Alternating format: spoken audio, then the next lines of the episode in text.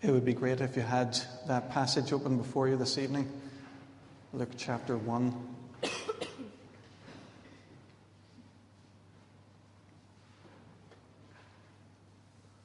Let us pray.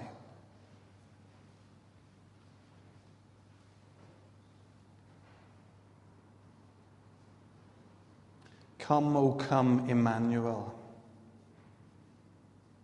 Father God, we've been singing, uh, we've been praying,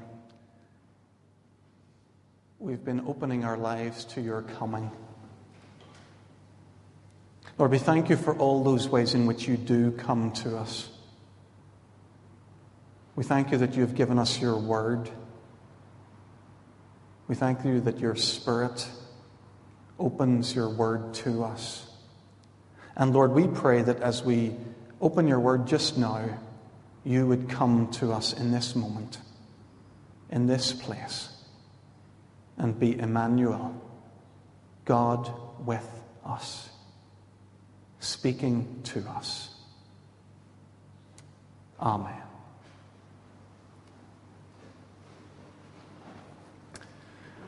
Today's the first Sunday of Advent. Um, that will mean something to some of you, nothing to, to some of you, maybe also. It's not a big part of our Presbyterian tradition to celebrate the seasons of the year in any uh, full blooded way. But certainly from my background, uh, my German heritage, Advent has always played an important part in my life, and I've sort of brought that into church life with me, and I hope you'll forgive me for that. The reason, I suppose, why I am keen to do that is I'm keen to offer a, a counter approach to Christmas. Uh, the, the default approach to Christmas that we're offered is one of frenetic shopping, running around, getting ready, uh, getting stressed about Christmas. But I think Advent allows us a, a different opportunity. Fiona used the word contemplation. Uh, I think preparation. A, time to open our lives to God uh, and to wait. The, the word Advent, uh, and you probably have gathered this by now, it simply means arrival or coming. So it's a season beginning on the fourth Sunday before Christmas where we take time to, to contemplate the arrival or the coming of Jesus. Now, I think it's important that we think for a second about what that might mean for us. We're not simply remembering an arrival that happened in the past. We are doing that. But if we stop there, we'll miss a lot of what, what Advent could be for us. We're also remembering a, future coming of Jesus. His second coming, Jesus Christ will return. There will be another advent. And maybe that's somewhat obvious to those of us who, who know the, the teaching of God's Word. But I think in between, we're waiting for another advent. And that's today's. We're waiting opening our lives for those ways in which God is going to come and make himself at home with us. So I'd encourage you to take Advent seriously this season.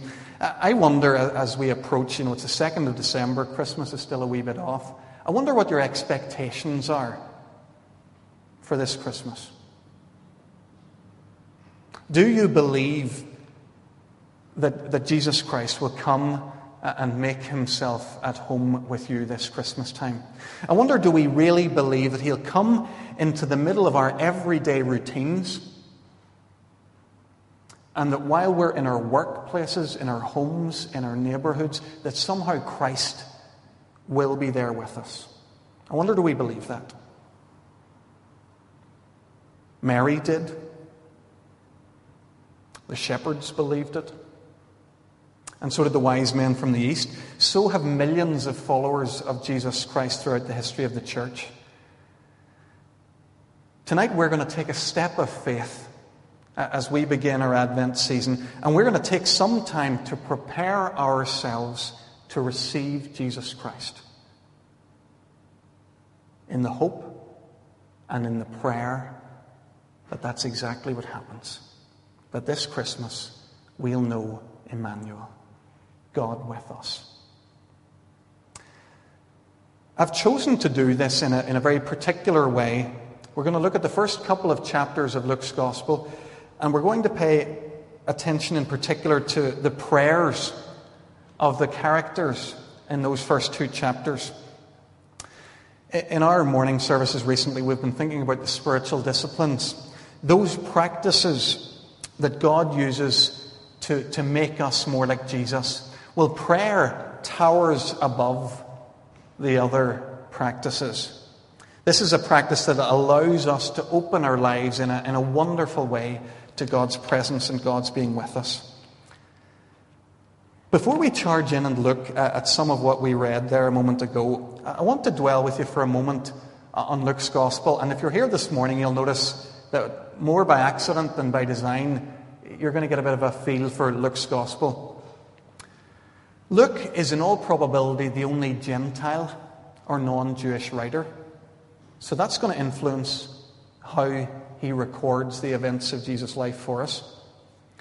He's also the, first, the only of the gospel writers who wasn't an eyewitness to Jesus. And if you were here this morning, uh, David pointed that out to us very well. He talked about how, how Luke probably went and interviewed people like Mary, the mother of Jesus uh, drew out from her some of her experiences uh, in the early life of the Saviour. Uh, Luke tells us in verse 3 that he carefully investigated everything from the beginning. So Luke's a journalist.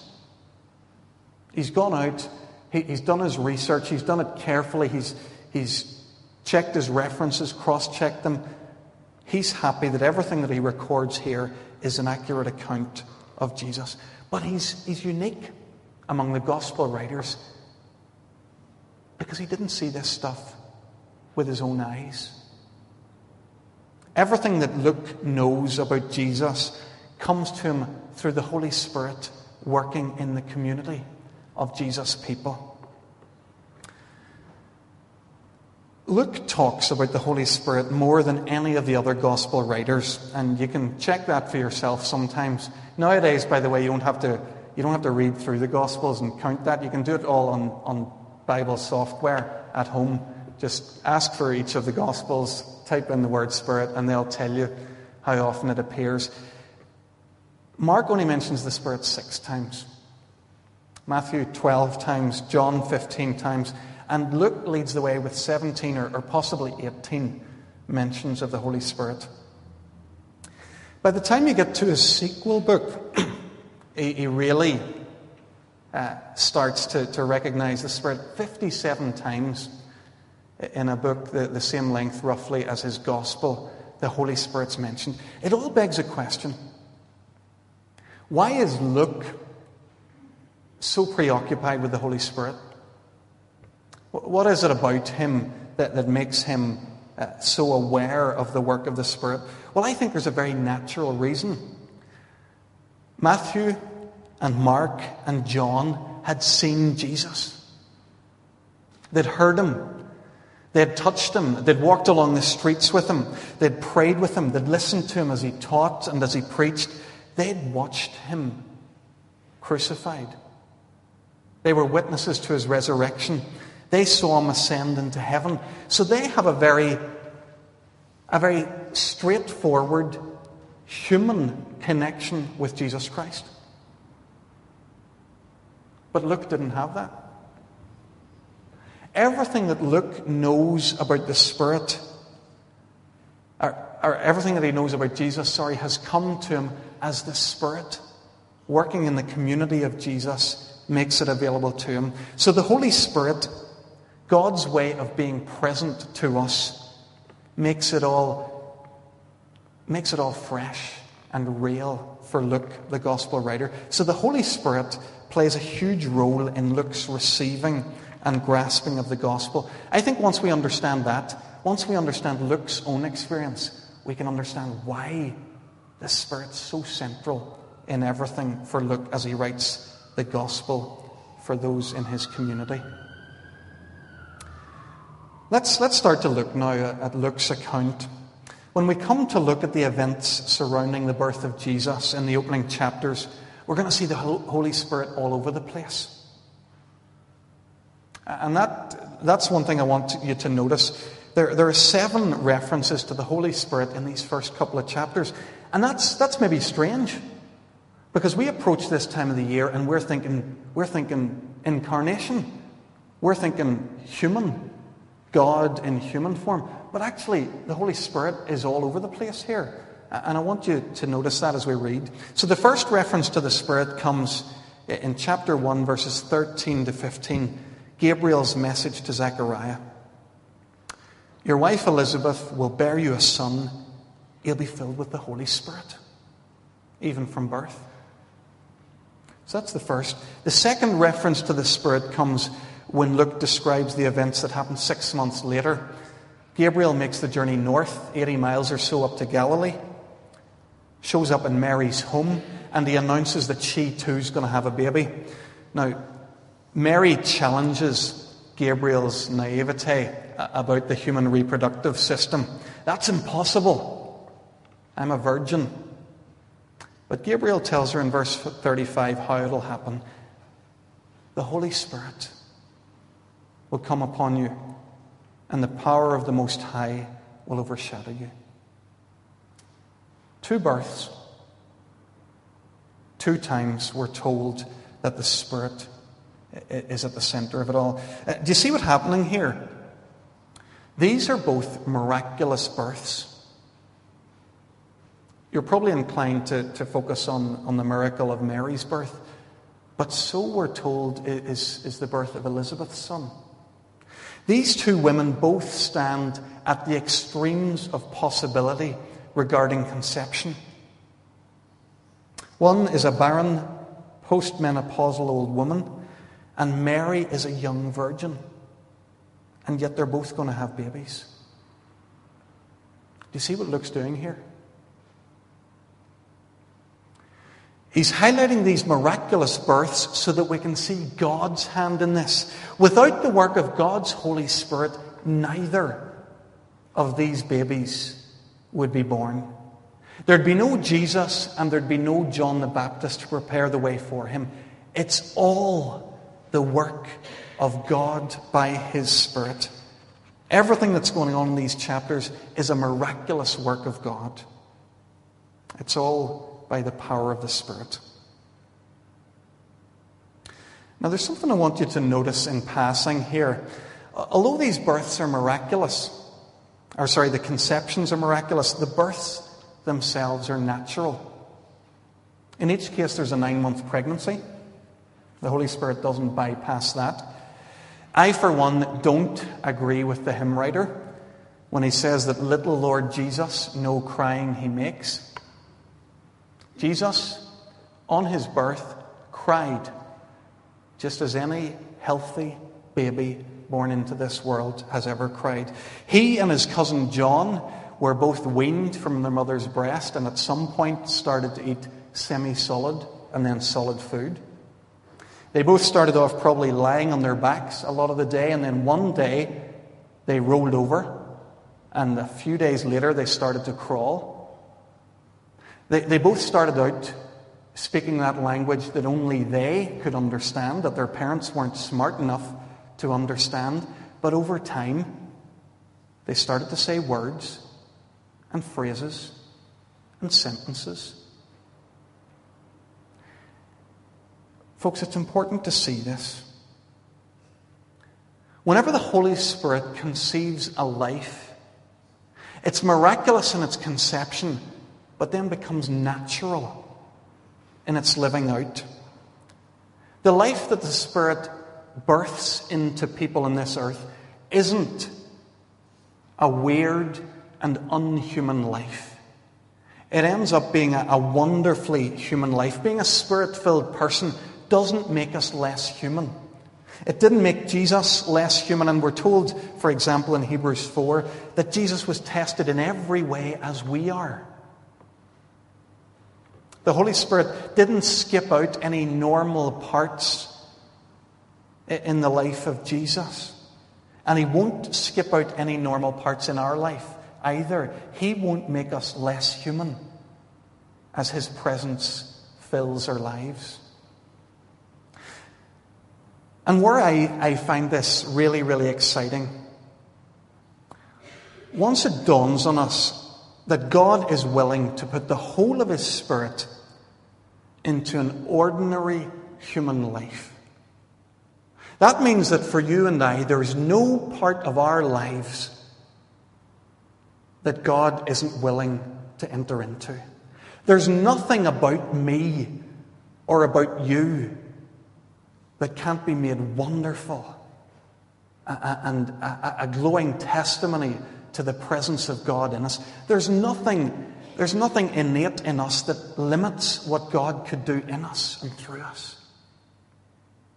The human being, it turns out, is God's perfectly designed vehicle for his presence in the world. It's mind blowing. Our human lives, I think, have an incredible meaning and dignity that's only beginning to dawn on us. We are the place where God wants to be. Whenever we're together, we're called a temple of the Holy Spirit. This, this community here, this group of people here, Sunday the 2nd of December 2007, this is where God wants to be.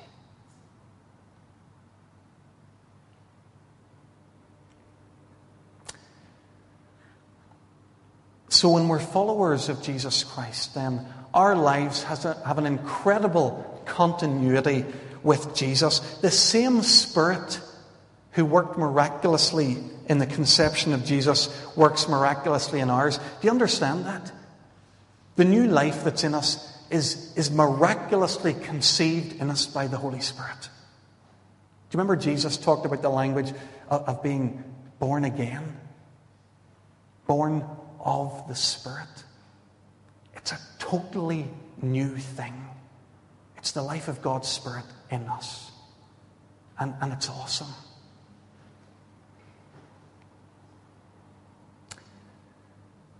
I've wanted to say a wee bit of that by way of background.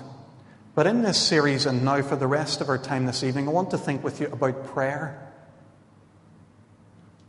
The Holy Spirit, you see, God's way of, of being with us, working through us, speaking to us, is the way in which we're drawn into the life of Jesus Christ.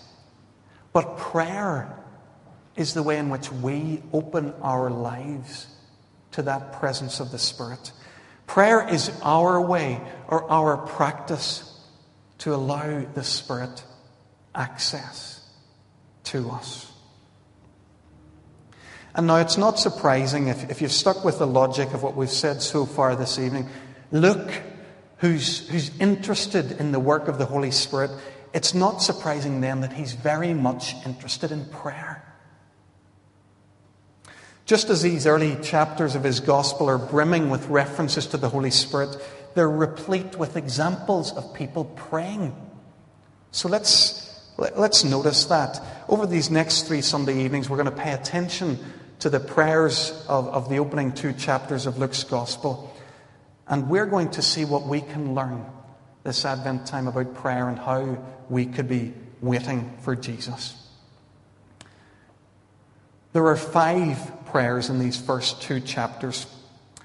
The church has adopted them, actually, each one of them, into its liturgy historically. And, and, those of you, this is a chance for you to feel a wee bit smug and snobbish if you're into classical music, because you'll maybe recognize them by their Latin names, at least some of them. They're commonly referred to by the Latin words that, that begin the prayer. So, Gary, if you could show that slide of, of these five prayers in Luke's Gospel. Even I recognized one or two of them, but some of you might uh, be aware of all of them from your knowledge, uh, particularly of classical music. So, those are the, the Latin titles, those are the biblical references of, of these five prayers in Luke's Gospel. We're going to spend the remainder of our time this evening just looking at the first of these, and we'll pick up the others over the next couple of weeks. Thanks for that, Gary. Mary's prayer there are actually two of them, but we're going to look at the first this evening the Fiat Mihi, is Mary's response to Gabriel's announcement that she's going to conceive and bear a child, the Son of God, by the Holy Spirit. It's actually a very short prayer. Let it be to me according to your word. There's a lot that we could say about Gabriel's announcement to Mary, about her, uh, about the circumstances surrounding this annunciation. But we're going to limit our reflections to just a few this evening, and then we're going to look at the prayer. First of all, notice the ordinariness of Mary. Don't let this be lost on you. A virgin, very likely a teenager in that culture.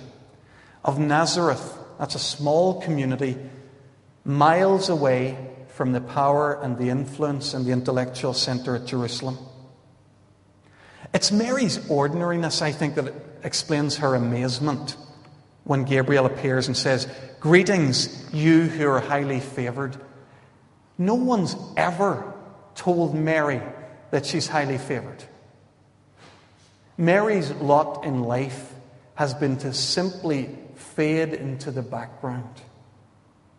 A humble maid in a small community. Greetings, you who are highly favored. The Lord is with you. She has no idea why she should be the recipient of a message like this. Uh, Mary's so ordinary. Maybe you're here this evening and you think that God comes to other people.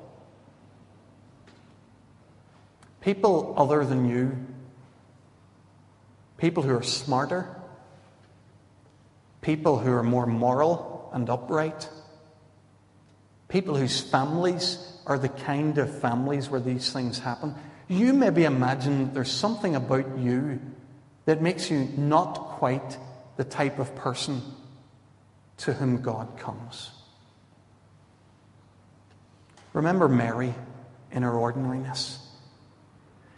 Had this angel not appeared to Mary, she would have been as invisible on the pages of human history as every one of us. The one thing that made Mary remarkable was that God came to her. God comes to ordinary people.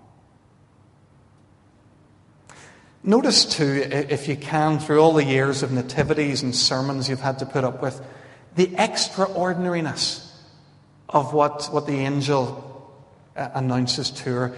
You're going to have a child and give birth to a son. You'll give him the name Jesus. He'll be great. He'll be called the Son of the Most High. The Lord God will give him the throne of his father David. He'll reign over the house of Jacob forever. His kingdom will never end. Mary, you're going to have a son. Call him Jesus because he's going to save his people. And another thing, He'll be the son of the Most High. He'll be the king of a dynasty, the dynasty of David. And of course, that means he's going to rule over Israel. And by the way, his kingdom isn't going to be like all the others, all the others that faded away and that ended. It will never end. So, Gabriel's announcement to a very ordinary Mary is completely extraordinary. Mary struggles to take it in.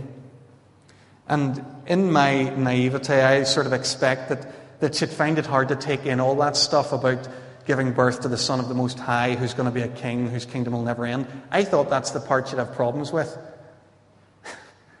I don't think she's even got there. The angels told her she's going to have a baby. she's a virgin. Mary says, What are you talking about? I'm a virgin.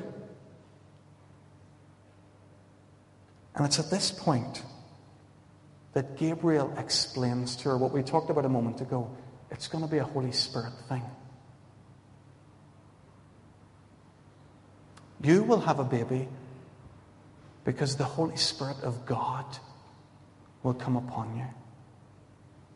Without the work of the Holy Spirit, Jesus would never have been conceived. Everything that's going on in these chapters is a miraculous work of God. It's all by the Holy Spirit. We're going to spend quite literally just the last couple of moments looking at Mary's response and looking at what we can learn about prayer. I, I think it's just a, a, beautiful response. Sometimes I think uh, we prods have been a bit wary of giving Mary any credit. Here she says a beautiful, beautiful thing. I think this is a, a, foundational response. It's the best response that any child of God can make when they hear the word of God. I am the Lord's servant. May it be to me as you have said. She's ready. Without reservation, she's ready for whatever God has called her to and wants to do in her and through her. This is Mary's first prayer, the first prayer of Luke's Gospel. And the thing I think we must notice here is that prayer begins when God addresses us. First of all, God speaks, and prayer is our response. And I think it's so important that we understand this about the life of prayer. We never initiate prayer, even though we think we do. We print our prayer guides, we send out our prayer emails, we set up our times of corporate prayer. It feels like we're the ones getting prayer off the ground. And that if we get it right, prayer will happen. And if we don't give enough energy and effort to it, prayer won't. For some reason, I've always been a little uncomfortable with that. And I think here this evening I'm getting a moment of clarity. And it's this prayer begins when God speaks to us, we hear Him and we respond to Him. True prayer begins when God speaks. Think about how little children learn to speak. Is it with a parent standing in front of them saying, Speak, go on, do it, try harder, speak more? Or is it as a child grows up in an environment where they're surrounded by speech? where they hear speech, where they're spoken to? Is it not this speaking to them that creates in them a desire one day to open their mouth and begin to say words back? So it is, I think, with prayer. We learn to speak to God as we respond to all those things that God is saying to us.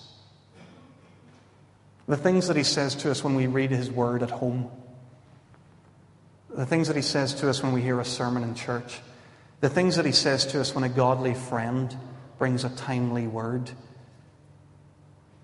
The songs that we sing, the conversations that we have. Friends, this is why I've never felt comfortable in begging you and cajoling you to come and join us for times of corporate prayer. I've never quite felt comfortable with that, and I think I'm beginning to understand why. It's because true prayer is responsive. What I would love to do for you instead is to open God's Word to you. Let you hear God speak. And bring together a community of people who are so convinced that God has spoken to us, so moved by the things that He said to us, that we wouldn't dream of keeping our silence. That we instead just naturally, like those little children, would learn to speak. My prayer for you folks is that, that you and that I together would be people who, who are so struck by all that God has said to us that we we long only to reply. And by the way, I don't mean by that that prayer is easy. Little children learning to speak don't find it easy.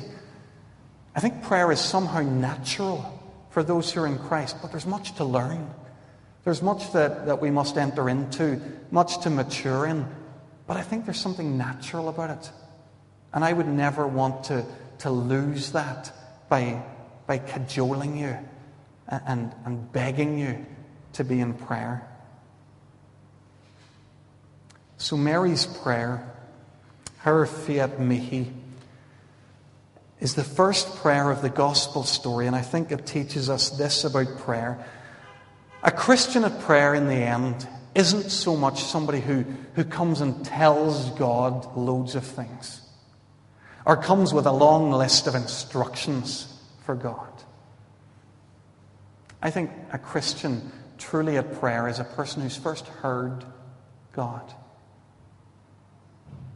and then feels themselves prompted, feels themselves drawn to come and to say to God the same sort of thing that Mary has said here I am the Lord's servant. May it be to me as you have said. Folks, I thought we'd do something a little bit different in our service this evening, and that is to take some time to pray. I want to give you the opportunity to respond to God who is speaking to you. So, could I encourage you to have that passage open before you this evening? Luke chapter 1, you'll find it on page 1026. Have particularly an eye on Mary's short prayer in, in, in verse 38 there. And I want to leave you a few moments in the silence now for you to offer this prayer up to God.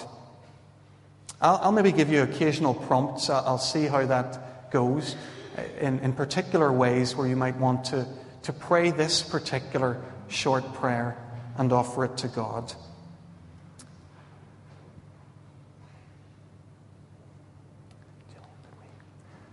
Uh, Gillian is going to play just a few pieces, just quietly in the background, things that might just encourage you and help you to, to bring this prayer to the front of your mind, to open your hearts to God. This won't be long, by the way. Please don't panic. Um, just a few moments, but an opportunity to this, this Advent to do the thing that, that we maybe don't do very well, simply to wait and to respond to God. So let us pray.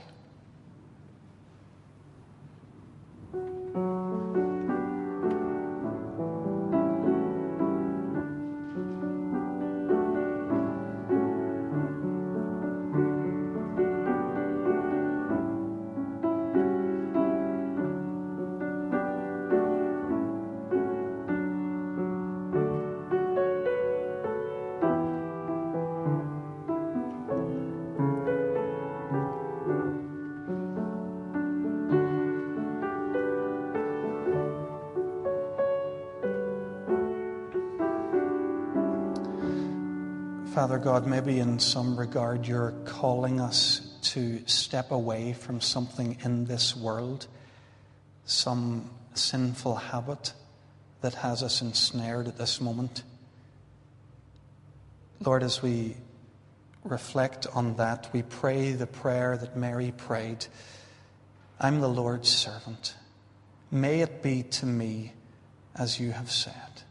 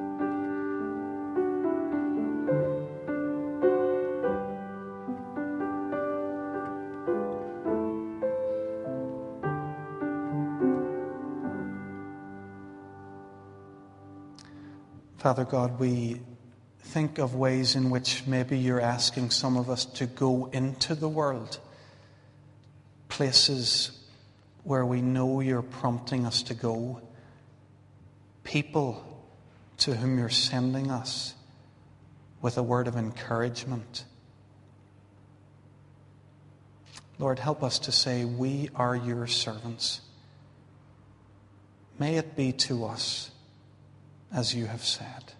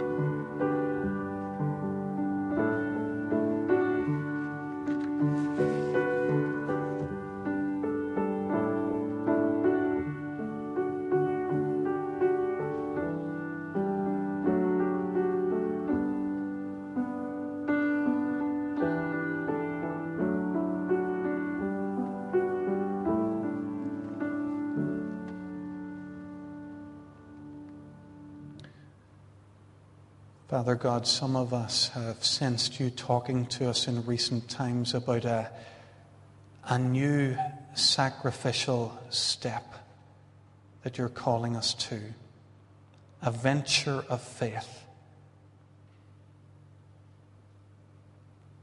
Lord, help us to submit to you in this, to say, I am the Lord's servant. May it be to me as you have said.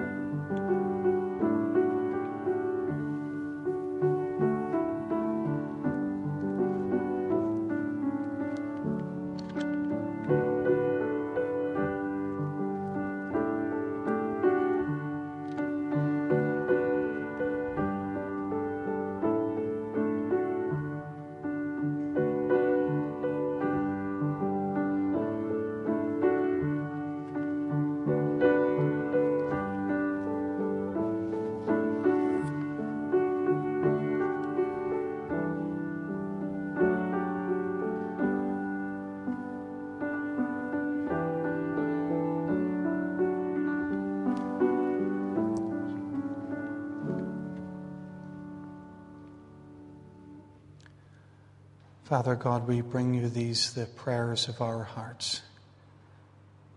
You have spoken to us. You've placed your call on our lives.